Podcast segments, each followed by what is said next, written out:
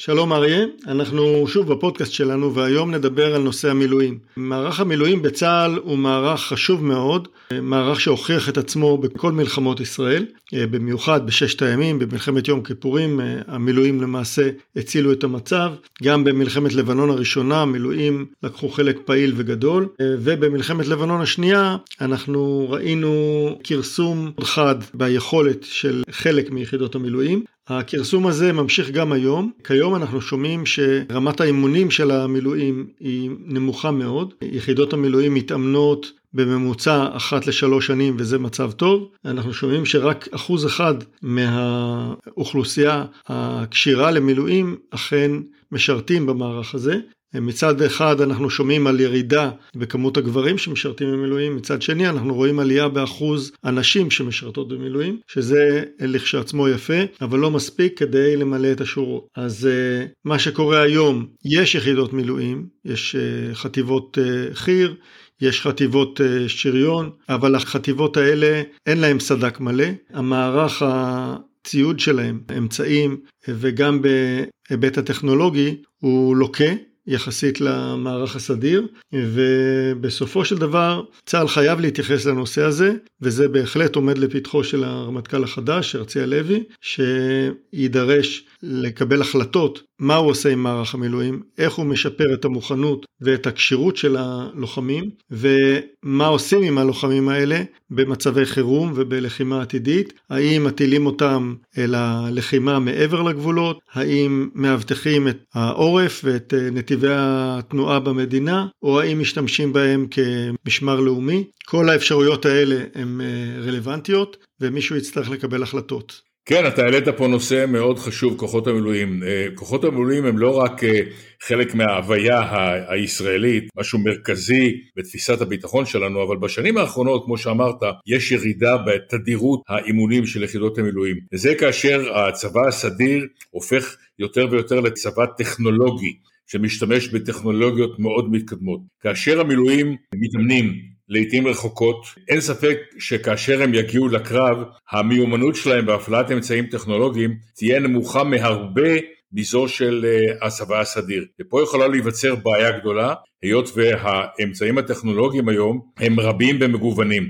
אתה הזכרת את הרמטכ"ל המיועד, הוא יצטרך לקבל החלטות אה, קשות, גם על האופי שבו יעשו שימוש בכוחות המילואים במלחמות עתידיות או באירועי קרב עתידיים וגם על הדרך שבה ישמרו על הכושר של היחידות האלה, לא רק כושר אה, קרבי של ריצה וכפיפות צמיחה, אלא על כושר של הפעלת אמצעים טכנולוגיים שכאמור מצויים היום בשפע ביחידות הצבא הסדיר. אלו החלטות אה, מאוד כבדות שגם כרוכות בתקציבים גדולים. אין ספק שצה"ל לא יכול לוותר על אה, כוחות המילואים, אבל כמו שאמרת, יצטרכו למצוא את הנישה המדויקת והנכונה לעשות שימוש במילואים במתכונת הקיימת של המילואים ובגודל הקיים של יחידות המילואים, לעשות בהם את השימוש המיטבי במקרה של מלחמה או מלחמה, מה שנקרא אה, מלחמה בין המלחמות, בשני הסוגים, מלחמה כוללת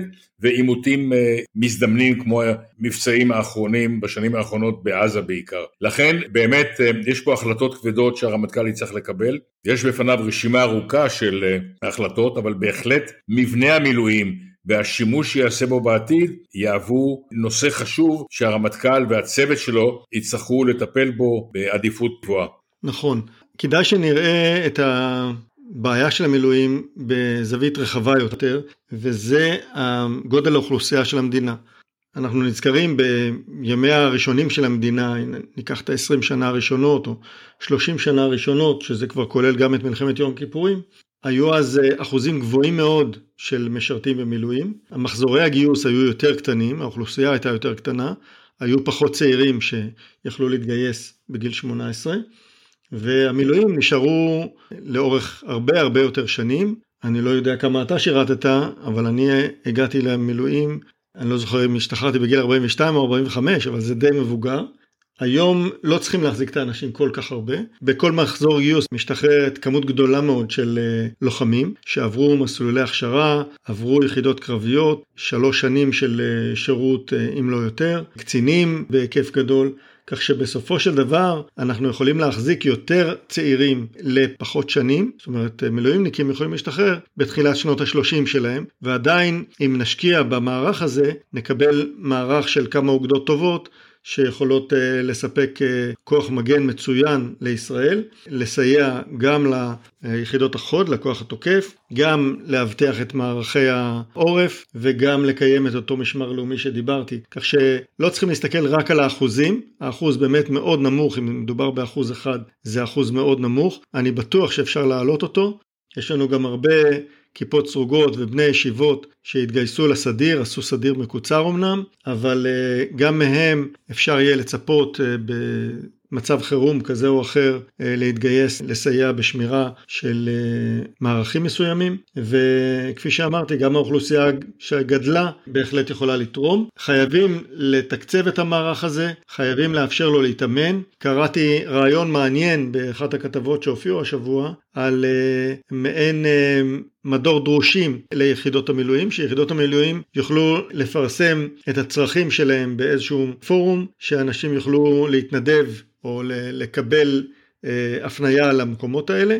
אה, זה יכול לסייע להם לתרום מכישוריהם, אם מכישורים שהם למדו אותם, כישורים טכנולוגיים או טכניים שלמדו אותם בצבא אה, בשיר, במהלך השירות הסדיר, או תוך כדי הלימוד שלהם וההתנסות שלהם בשוק האזרחי. כך שהצבא בהחלט יכול לנצל כל מיני שיטות כדי אה, להיות יותר אטרקטיבי ויותר מעשי בהשמה של כוח אדם איכותי וטוב. לנצל את מה שיש. אנחנו יכולים לקחת דוגמה מאוקראינה, ששם המדינה התגייסה בצורה בלתי רגילה, כולל מערכים של אה, אזרחים, ותיקים, צעירים, בעלי רקע טכני, שהיום אה, מייצרים תחמושת או, או מפעילים אה, רחפנים ונוהגים ברכב ועושים את כל העבודות האלה כדי שהלוחמי החוד יוכלו לעשות את תפקידיהם. אז גם כאן אפשר להסתכל על מדינות אחרות, איך מטפלים בדברים, אנחנו לא הגאונים היחידים בשכונה, וללמוד איך עושים את הדברים האלה. כן, אני חושב שאמרת את הדברים הנכונים בהקשר הזה.